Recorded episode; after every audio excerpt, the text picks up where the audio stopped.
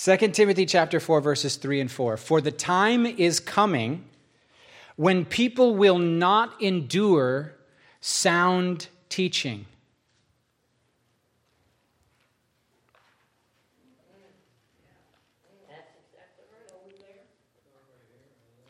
But having itching ears, interesting phrase, right? Oh, man. Just got to scratch that. They will accumulate for themselves teachers to suit their own passions and will turn away from listening to the truth and will wander off into myths. One more time. Cody, you recording, right? Awesome. For the, by the way, we lose less recordings now that I'm not as involved in the sound booth. I'm just pointing that out. I'm not good at multitasking. For the time is coming when people will not endure sound teaching, but having itching ears, they will accumulate for themselves teachers to suit their own passions and will turn away from listening to the truth and wander off into myths. This is the word of the Lord. I, I love that. Just reading that to you, I heard you begin to interact and say, The time is coming. Is it now? I heard you say it. Is it now? I think it's now. I think it's now.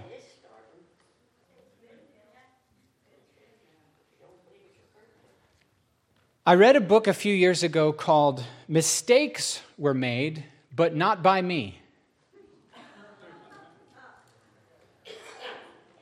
The entire book was about the deeply ingrained human tendency for self justification. That what we choose, we then convince ourselves we chose right. And even if we can be shown we were wrong, we still convince ourselves, well, it was an honest mistake. Amazing. Humans are very resistant, in other words, to recognizing our mistakes. Title of the book Mistakes Were Made, but Not by Me. Fascinating and fantastic. Uh, it, by the way, that was taken from corporate speak. Say a large company does something, say a government does something, and we make a big, big mistake. Then we find a way to blame shift off the responsibility from me, the one who made the decision, to the people who were informing me of the situation on the ground. Well, mistakes were made. I was misinformed, I was misled. Some of the people that we were leaning on gave us conflicting information. Mistakes were made, but not by me. Just fascinating. Police doing research into crime, once they got a hunch that someone was guilty, they stuck to the idea that person was guilty no matter what evidence, even DNA, came to light to show they weren't. Our, and it's not trying to point out cops are bad, it's trying to say humans are bad at doing truth problems. We're bad at it. We, we, we misremember our actual life. We misremember our actual life. Though when we tell the story of what happened, if we misremember a detail and tell it wrong, our brain will eventually store the information the way we told it rather than the way it happened. We're bad at truth, guys. Humans are not good at this thing called truth. And when we have a vested interest, you know what I mean by a vested interest? When we're emotionally invested in an outcome, when we want a certain outcome badly enough, we're really good at bending the facts we, we deem relevant to believe what we want to believe so we can do what we want to do. And that's what this verse is talking about. That the time is coming, says Paul, when people will no longer stomach the confrontational, inconvenient, costly truths the gospel presents them with, but instead they will have an appetite to get what they want, and in order to make that feel morally and rationally and ethically justified, they'll bend the story in their mind so that I can feel comfortable doing what I want to do. There will always be a strong temptation to reduce or remove the moral cutting edge of kingdom living in order to make Christianity more socially acceptable. Do you understand what I've just said? Do you agree with what I've just said? There will always be a strong temptation to reduce or remove the moral cutting edge of kingdom living to make Christianity more acceptable. In other words, we have a tendency to, instead of letting the gospel change us, changing the gospel so that it stops trying to mess with us. Instead of letting the Bible conflict with and confront my lifestyle, my beliefs, my choices, a strong temptation is for me to rethink what I believe about what this book says to escape from its imposing, annoying interruptions to my agenda. Are you with me? So Jesus actually says, you know, I'm living in John right now. So Jesus says, if anyone sets themselves to do God's will, he'll know the truth. That your knower is connected to what you seek in your heart, what you love. And that if you seek and love the wrong things, you won't be able to know the right things. That the heart is what chooses and the mind is what rationalizes the choice. That unless the heart is pure, the mind can't have light flooding it that only the pure in heart see God. Are you with me? So Jesus says to the people who despised him and wanted to kill him, You have no place for you, and there's no place, there's no space in you for my word. You're seeking the wrong things. You're not seeking the glory of God, you're seeking your own glory. You're seeking to be justified in your own heart, in your own community. You want the praise of people. You want to be viewed a certain way and you want to, want to get what you want. No wonder you hate me. You don't know the Father because you're seeking the wrong things. You got God on the mouth, good theology on the mind, and your heart is completely dead toward God. You're in the Bible six hours a day, and you're a jerk, and you don't know God, and you're going to hell. Fascinating. By the way, that's not a plug saying the Bible won't help. That's saying if your motives are wrong, not even the Bible will help. Heart is everything. So Jesus says, It's written of me in the scroll, I have come to do your will. Sacrifices and offerings you did not desire, but a body you have prepared for me. That's amazing. That's the prophetic tradition in the Old Testament. Repeatedly in the Old Testament, the God who commanded the sacrifices to be given in a specific and careful way is the same God who inspired the prophets to say, Sacrifices and offerings were never what you wanted. What you wanted was obedience to your voice. Amen. The same God who commanded the sacrifices said there's something more important than the sacrifices, and that's the reality those things symbolize. What does the altar symbolize, friends? Where's the real temple? So, where's the real altar? Heart. What's the real sacrifice? Yes, my yes, my love for you, Father. The God who commands the outward ritual is much more interested in relationship. And if we miss the relationship, it's possible to have ritual and still hate God but justify everything we're doing as pleasing to the Lord, so that when the Son of God shows up, we want to kill him and accuse him of breaking the Sabbath and not being a, a godly person and having a demon. Are you with me? Yes. How do the people of the Bible get there? Selfishness still on the throne. Selfishness still on the throne. There's really only two kingdoms. It's not really the kingdom of God versus the kingdom of Satan. It is. But the kingdom of Satan has another name it's the kingdom of self.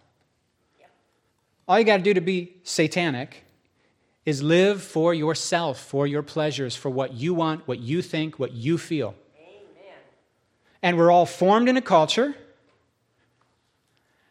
And every time the Bible lands on every culture, there are things in the culture that come in that's acceptable. There are things in the culture that have to change, and then there's things in the culture that have to be discarded. More on that later. So the world cannot hate you, says Jesus, John chapter 7. The world cannot, this is what he says to his little brothers, his, no, his, to his brothers. I don't know if they were little brothers. His brothers are goading, they don't believe in him, so they say, Aren't you going to go out in public and do this stuff in public? Don't you want to be seen as the real Messiah? If you want to be seen as the Messiah, why aren't you going up to the, to the festival? Why aren't you going? For not even his brothers believed in him. And then he says this back to his brothers. He says, Anytime's good, for, good to you. The world can't hate you, but it hates me because I testify about the world that its deeds are evil. I'm just telling you right now, I feel, nope, that's the wrong statement. Let me try it again. I believe, there we go, that's better. I believe that many of us want to make Jesus so acceptable to the world because we really want people to know Jesus, and that's a good thing, right? But we're so concerned with people liking Jesus that we wrongly assume that if we correctly present him, they'll like him. There's, there are people who will like Jesus. Do you know who they are? The people who are ready to throw everything else away to get him. Jesus said, The world hates me because I testify that its deeds are evil. Its deeds are evil. Jesus doesn't just come with a message of I love you. He comes with a message of I love you you have to change everything and start over and sell out and love me more than everything else in your life, or you will never see the kingdom of God. Your deeds are evil. You have to start over and relinquish the leadership role of your life. You are living a hell on earth. So, some people's Christianity is 100% focused on uh, eternal life insurance, saving people from hell later after they die. The kingdom of God is concerned with what are your current allegiances, what powers are dominating your life, and what are the things your heart and real life is operating out of. What are your relationship connections out of which your life is flowing? What are you seeking to make you happy in life? What are you working for? What are you living from? What is the emotional, psychological center of your being?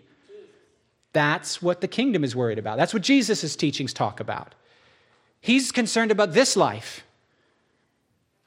Eternal life's about now and forever.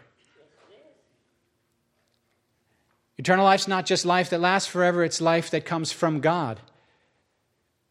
He's very, very much about saving us from the hell on earth and forever of us in charge, of us on the throne of our heart. Are you understand what I'm talking about? So, this message of Jesus that says you need to relinquish control, it's not saying humanity is wretched and disgusting and sinful. That's not his message. He's saying humanity has the wrong center and has become wretched and disgusting and selfish and evil but your essential human nature was created good. That's a talk for a different time, isn't it? Where I'm saying, the Western church, I don't agree with their doctrine of the fall. That's a talk for a different time. But every single time the gospel lands on a culture, there are three things that happen. If you're a note taker, these would be the kind of words that I would write down. Three things that happen every time the gospel encounters a different culture. Number one, affirm. There are things in every culture that are actually as God intended. And those things, when the kingdom bumps into that culture, those things become affirmed. You, you know what I'm talking about, right? That when, when, when we bring Jesus to somebody, they don't shed everything about their culture and become a new thing culturally if you're American and you learn to follow Jesus, you'll still be an American. If you're African American and you have urban hip hop culture and you love Jesus, you're still going to be African American hip hop, urban culture, and love Jesus. If you're a hick from West Virginia and you love bluegrass music, you're still going to be a hick from West Virginia loving bluegrass music and serving Jesus. Jesus is not in the erasing culture business, he's in the redeeming culture business. Culture's not bad. The diversity of culture, every tongue, tribe, nation, and language, is meant to be reflected in the kingdom. It's not meant to be erased. But the culture of heaven redeems and breathes life on and repairs and restores different cultural expressions of humanity. So every time the kingdom comes to a culture, you, you don't want to impose your missionary culture on their culture. I, when I went to India and I saw all of a sudden there were hymns and pews and they were singing in English and reading the Bible in English, I was very confused. It seemed like missionary failure 101. Shouldn't they be giving us a unique Indian expression of what it is to believe in Jesus? The Bible in their language, their songs from their own heart language, because music is heart language. You know, if you're in a multicultural church, the story Jim Cymbala told, I think it was Jim Cymbala, said that he's got a, a, blended church culturally, and when they start to sing gospel, a certain sector of the church is like, the Spirit's moving, and then these other people are like, no, we're losing it. And then they start to sing with this, ooh, this salsa beat that makes you want to dance a certain way, and the Spanish speaking people are like, the Spirit's moving, and the other people are like, we're losing it. And then they sing these, dare I say it, white people songs. And these other group is like, the Spirit's falling, and the other groups are like, we're losing it, we're losing it. Who's right? They're all right and they're all wrong. What's happening? Their heart language is being used to glorify God, and so they're able to enter in more fully. A lot of us are so arrogant that we actually wrongly presume that our heart language is God's language and the only language He speaks. And then you have stupid stuff like, I wouldn't go to no dry, dusty church that sings hymns and uses liturgy. What? Now I'm Pentecostal. Good for you. That's culturally arrogant, dude. Well, you think you see inside the heart? And because you don't feel it a certain way in a certain church, it must not be happening? That's cultural arrogance. The kingdom's way bigger than that stuff. My point is this we bring people Jesus, and we, then when they follow Jesus, a, a new expression culturally of what Christianity is is supposed to emerge. But that doesn't mean everything in every culture just gets baptized and brought along, does it? Because some cultures have certain areas, in fact, all cultures have certain things that are out of whack with Jesus, aren't they? Three things that happen when the kingdom hits a culture there's stuff that's already good as is, it's just affirmed, it's brought right over. Second thing that happens there's stuff that's pretty dang close, but it's off and it needs to be redeemed, cleaned back up, and set straight. Stuff that's affirmed, stuff that's redeemed. And the third thing that happens every time the, cult- the kingdom hits a culture is there's some stuff that needs to be completely discarded. Just, it's wrong. It needs to be left behind. Repent. Affirm, redeem, repent. And this isn't just true of cultures, this is true of us as individuals. When we meet Jesus, there's stuff in our belief, stuff in our life that just gets brought over. It's already good. It was as God intended. And there's stuff that's it's kind of okay, but it needs uh, close, but no cigar. It needs to be cleaned up. It needs to be repainted. It needs to be repaired. And then there's stuff that we can't we, we can't do it. There's, there's, oh man, when Glenn came from Tanzania, he talked about the polygamy issue. And I got, I mean, that was hard for us. Was it, some of us in the back were like, what do you do with the guys who have three, four wives? It was, it was hard. It's so easy for me to say, well, that's obviously in the repent column, not in the redeem column. Real easy for me to say because I'm not the one who has to figure out how they're going to deal with that. That seems pretty clear to me. There's stuff in our culture that's in the clear repent column. Although, according to this verse that we're talking about, there will be arguments in the church about whether or not the sin in our culture needs to be repented of or whether it's even sin at all. Are you hearing what I'm talking about? Yes. Because he says, the time's coming when people will no longer submit to the gospel, but they'll make the, the gospel submit to their cultural values and preferences and personal agendas. Itching ears. What does itching ears mean? Oh, you just, I just, I gotta itch, I gotta scratch, I gotta I had to, mm. Ezekiel says, when you seek a word from the Lord with an idol in your heart, God will answer you through the lens of that idol. Let me say it another way. Unless we're truly surrendered, what we think we hear from God will not be accurate. What we want so much will cause a filter to where we hear what we want to hear. Which is why I tell people don't pray about who to marry, that's just silly. Make a godly biblical choice, submit to godly counsel and biblical principles, as though God wants to be blamed for the rest of your life for every bonehead thing you guys do wrong. God didn't make me marry my wife. I chose to, and I'm going to live with that choice, and I'm happy with that choice. But if I married some turd of a woman, that's not anti women, by the way, and then I blamed God for that because I prayed real hard, and there was a prophet who came up in my church, or some well meaning older lady who's an intercessor who just wants me to be happy, and she saw us together and got emotions. Oh, you two are just amazing. Because that happens to people. They get so swept away in the, oh my word, love is so fun. I hope you guys, you're supposed to, when are you going to have babies? Actually, babies, babies, babies.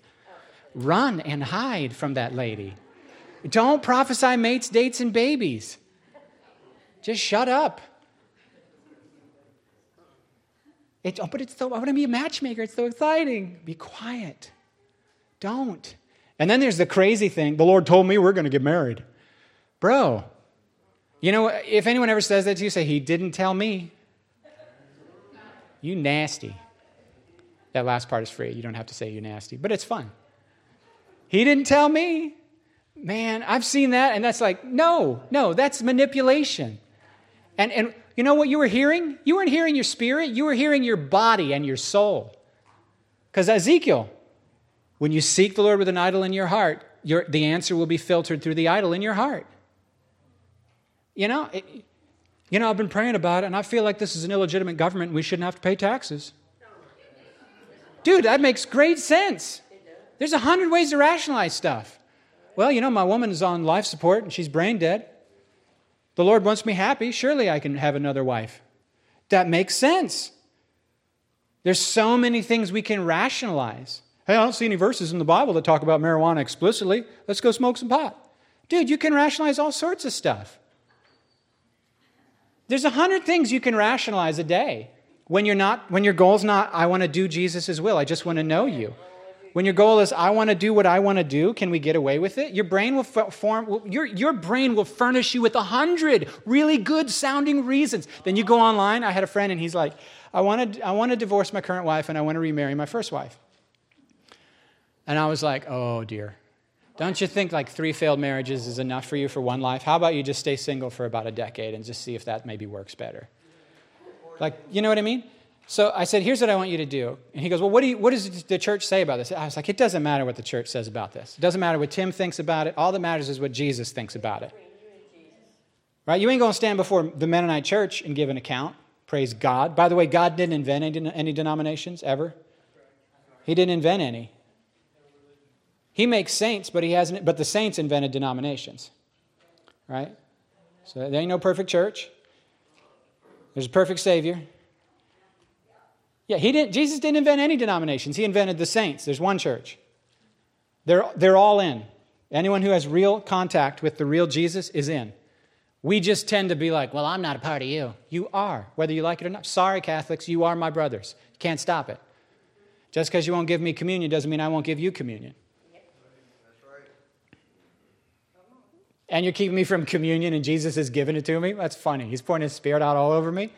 And, but you won't give me the bread because I didn't sign your card? Come on, baby. There's one church. And I'm not anti Catholic, by the way. I'm just pointing out. You want to justify things? You can. So I said to this guy, look, it don't matter what the church thinks. It matters what the Bible says. I said, here's what I want you to do. I want you to go home and I want you to read every single relevant passage in the Old and the New Testament, on the subject of divorce and remarriage, and I want you to get back to me and tell me what you are convinced it, it, it says and what it means. Because here's what I want from you I want you, to the best of your ability, to submit to what you believe Jesus wants. And that's, that means what the Bible says. So went home, took a week, came back together. He says, I said, What'd you find? He goes, Oh man, it's just like I can't find any wiggle room. I even, he's like, I even called a, a, Christ, a radio ministry, a Christian radio ministry, to see if there were loopholes because they know the Bible better than me, so maybe they know the loopholes because there's got to be loopholes. That's what we pay lawyers for find loopholes because it ain't about justice, it's about who can win. Yeah. Some people can beat me at an argument even if they're wrong. Which is why I say if some clever argument convinced you to be a Christian, then some clever atheist can talk you out of it. But if an encounter with Jesus gets, got you saved, you're going to stay saved, baby.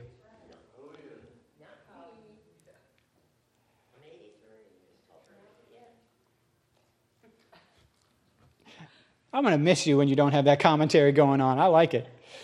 Um, so he says, There's no loophole. I can't find a loophole. I talked to the radio ministry, and finally they got frustrated with me, and they're like, It feels like you're trying to get away with something. And he's like, Dang. I said, So what are you going to do, buddy? And he goes, Well, I guess I'll just do what I want and hope Jesus can forgive me. Sounds like humans. So that's what he did. Okay.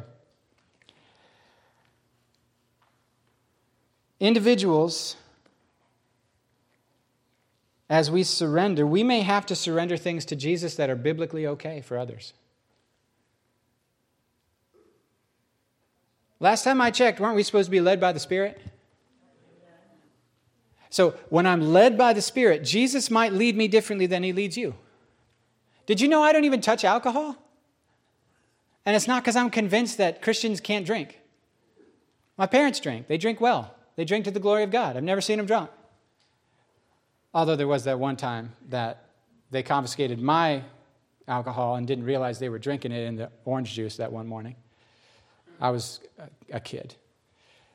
I, did, I didn't tell them Something wrong with this orange juice. Me, oh man, I'm not going to get in worse trouble than telling myself now.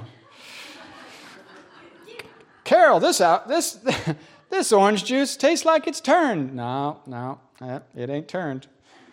It's just $15 more rich.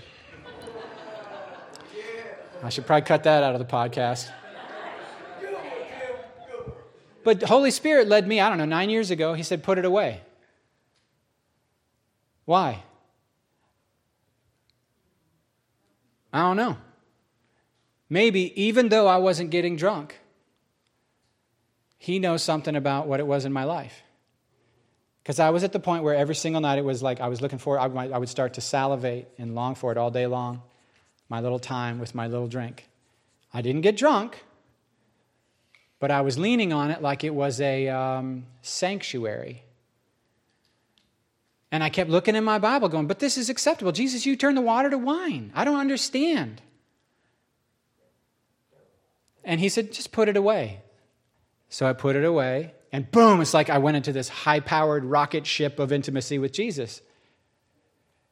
After that, I was like, dude, what else? And he didn't say anything else. Did you know your last known orders are your standing orders?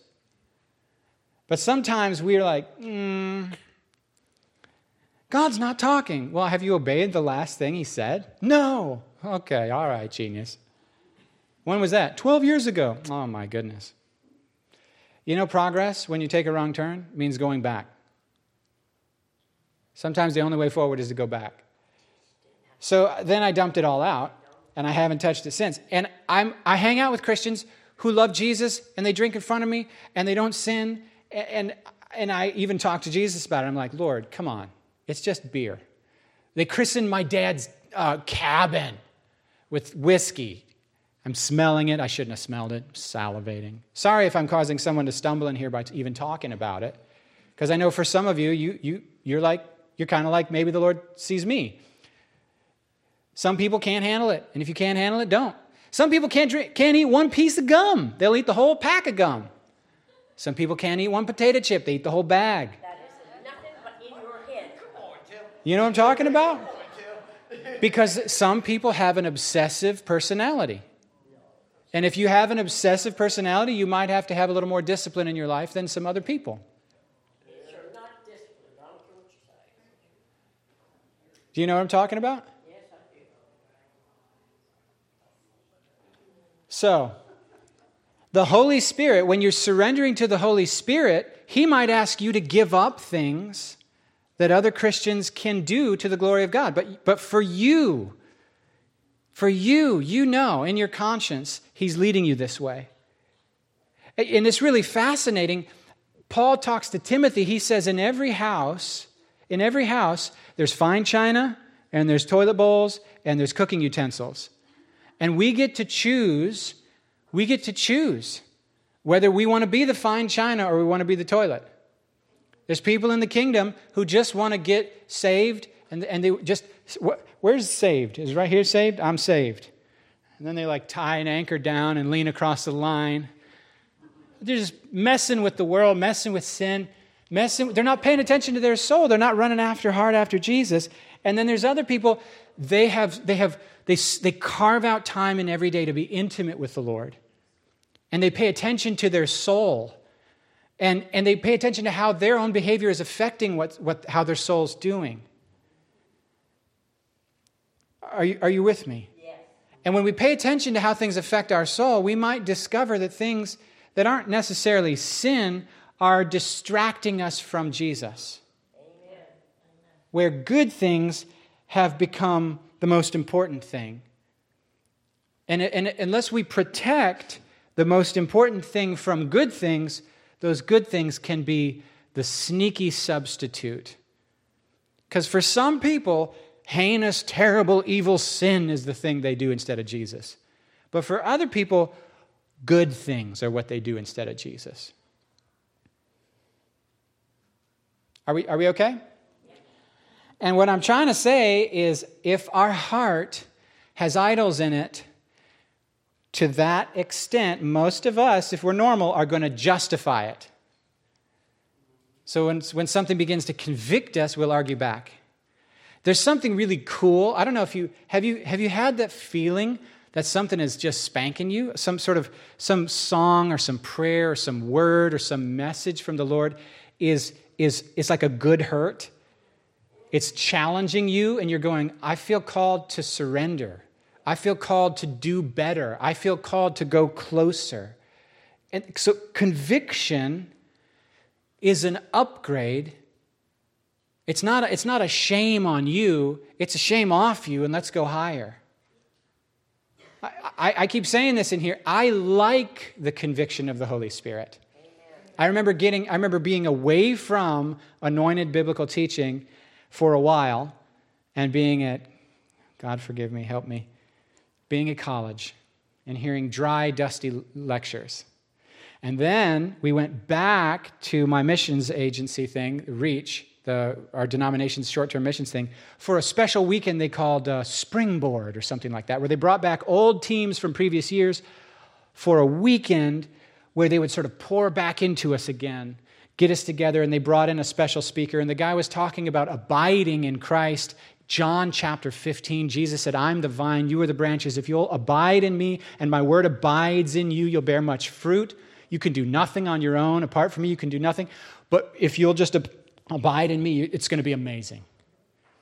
And I, and I remembered him teaching, and I sensed the, the anointing on his words, that it was not dry, dusty lecture. There was power on his words, there was life on his words, and there was conviction on me and, and he, at, he'd gone on for probably an hour, and he was like, Well, we should probably stop and get lunch. And I was like, No, keep going. I was so starved for anointed teaching, not just intellectually helpful, bright, brilliant concepts that I was getting at college. Bible, like an actual Christian college where I was studying Bible and theology. Are you hearing what I'm talking about? What was missing was this. This down in here. Speaking to me from this down in here, not this up here. That, that was some, uh, hurts so good, you know? Good old fashioned conviction. Amen. anointing. So anything that we're not willing to surrender is an idol. A lot of us are like, oh, in the Old Testament they had idols. They built statues, they put false god names on them. Those were idols. They were a big deal. But now we don't have idols. We don't, we don't worship idols. Au contraire. Au contraire. Anything can be an idol.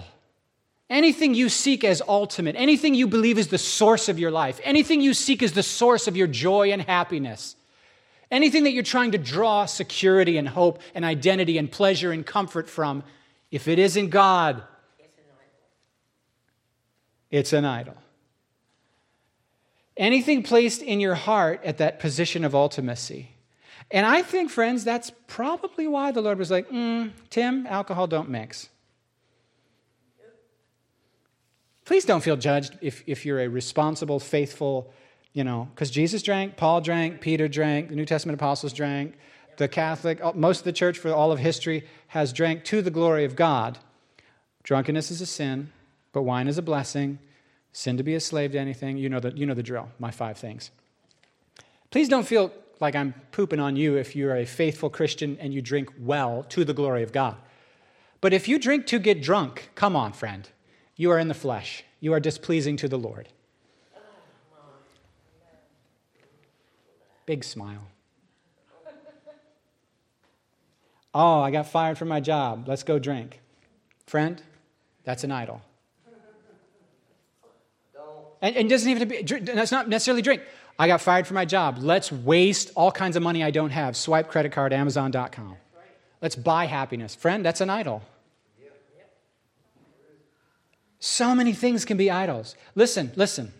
If Jesus is Lord of your affections, your heart, then when you lose in life, you're okay. Amen. Because you're drawing your sustenance from Him. Amen. When you lose your idols, you are crushed. Amen. You are devastated. That's how you can tell. When your hope is dashed completely, that thing took the wrong spot. Are you with me? It is 1205. Well, you know.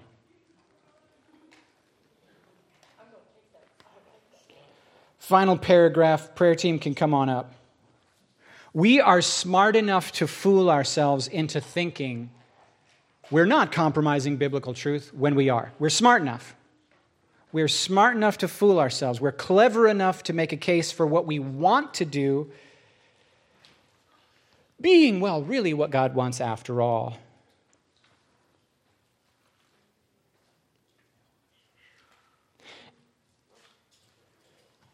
And he even says they're going to they're going to draw they're going to they're going to hire on biblical scholars to tell them what they want to believe. Isn't that amazing? I got a friend who does this on a specific topic. Ask me about it later. He says, but the best of scholarship says this, this, and this. And I'm like, what scholars? Which ones? Tell me which ones. Uh huh. Yes, exactly. They had an agenda. Smart people who can twist the Bible into a shape that we like better. I like to say you can put a lot of lipstick and a dress on a pig, but it is still a pig. I mean, that would be fun. Should we do that one day? Bad, bad ideas, bad theology, but we're just trying. I was thinking a lot about some stuff I was talking about Wednesday night with the youth about the quote that Dan Mohler said, which is there's a difference between knowing about God than knowing God. And I did te- actually talk on John 15 on the grape and the vine, and just my heart is for everyone in here, um, and I speak this for myself too, to not make our relationship with Jesus a checklist. Okay, I read the Bible today. Oh, I prayed my list. It needs to be a relationship where you're completely, and I was talking about marriage, like connected, knowing Him, because that's where, when you're knowing Him, and you are connected with Him, where those things like breaking off of idols and you're tr- true transformation will happen. So I want to go after that today. If anyone wants a new hunger, a new desire, a new love to fall in love with Jesus again, I would like to pray for you for that today. A couple of weeks ago, Tim um, spoke about how when we speak and when we post on Facebook, sometimes our words don't benefit the people that are hearing. And in um, with the overturn of Roe versus Wade, there's been my heart's been so broken by all the online noise. Um, I feel like many Christians have spoken in a way that's judgmental and what Jesus wants more than anything is for us to take shame off of men and women who have um, made choices that they regret. And that can be done by bringing them to a loving Heavenly Father who's waiting to redeem and restore and forgive. And um, so I just encourage you as you interact with the world to remember that there's people, probably even in the sound of my voice this morning, who have regrets. And you don't know who those people close to you are that have regrets. And so you've posted something or spoken something thoughtlessly, and that person is, is closing even tighter around that shame because they don't feel safe. And then Satan continues to speak into that lie. Let's be people that speak in a way that makes people safe so that they can come and they can receive wholeness and forgiveness. And so today, if you have regrets because of lost motherhood or lost fatherhood, I would love to be able to, we would love to be able to pray with you and begin the journey to wholeness. And as we engage our world, brothers and sisters, let's call people to a place where they can be restored instead of pushing them into a place where they close down and they spend another decade in silence being um, taunted by the enemy because of a mistake that they made. God wants us to be hope bringers and life givers. That is. Um, so if you're sitting here today, and of course, the most important thing always is if you don't know Jesus, if you listen to what Tim said today and you just are feeling this like wrestling going on, um, there won't be anything or anyone that'll be able to stop you from coming up here.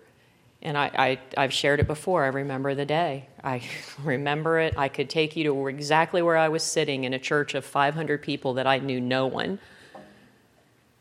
But my life was a wreck, and your life doesn't have to be a wreck. so don't wait till it is, because it will become a wreck, trust me. To say, you know what, me in charge of me has just really screwed things up. And in my nursing career, I did ICU nursing for quite a while. I can't, I'm going to tell you right now, there's a lot, there's a lot of people, I'm not going to say in here, I'm just saying in the world, there are a lot of people that think, well, maybe tomorrow. Do you know how many people I took care of? They didn't have a tomorrow. And they are, it, they're etched. Like I can, I can take you and show you the room they were in. I would probably recognize some of their family you don't know when you don't know when your day is up. You don't know what's going to happen. You just don't. So I'm not when when the Holy Spirit said that during worship, it just felt like a punch to the stomach. There are people that are going to hell and what are we doing about it? Today doesn't have to be a day where you walk back out and go, my life's okay. I'm not ready to surrender. I, I remember Rusty and I used to go to um, for a season, we were at the Wednesday morning prayer breakfast in Seaford, and the, the guys from Teen Challenge were there every Wednesday. I don't know if any of you the, from the area know Richard Houston because he's really con- yeah. Okay, yeah. So yes, yes, at Lowe's. Yep. Um, he was he was talking to one of the guys from from team the, one of the students and the guy said to him i have never forgotten this. This has been several years ago. I don't even think we were living here yet. He said if i say yes to jesus do i have to give up? And he listed i think it was alcohol and cigarettes. And, um, and I remember Richard looking at this guy so full of Jesus. He was just so tender, and he goes, No, but you'll want to. I was like, Can I make my words that short? Probably not. Isn't it? And I thought, Yeah, I, I, look at where Rusty and I were, and the things that we were like, didn't think we would want to give up and walk away from became, they just weren't a big deal. So if you're there and that's you, man, we've got a great. We got a great group up here that their heart is to share Jesus with you and make sure that you don't leave here the same way that you came in. So if you're struggling with shame over some decisions that you've made or you almost made and you're still carrying that, man, please come up and see Carolyn. Her heart is just so big for that. And then if you just are in a kind of a stale, complacent place, which I've been to, it's so good to have somebody pray with you. Break that off, okay? If you need healing for anything, please come see Stan or a word. If you need a prophetic word, um, please come see Stan. So uh, I'm just going to pray a blessing over everyone. I want y'all to have a really safe 4th of July, rest of the weekend, around the fireworks and whatever you're doing. Um, I just pray safety over you. I pray that you make good choices. Pray, but have a good time. and um, we, right? And uh, we just we love you, and we just thank you for for being here. Um, in Jesus' name, Amen.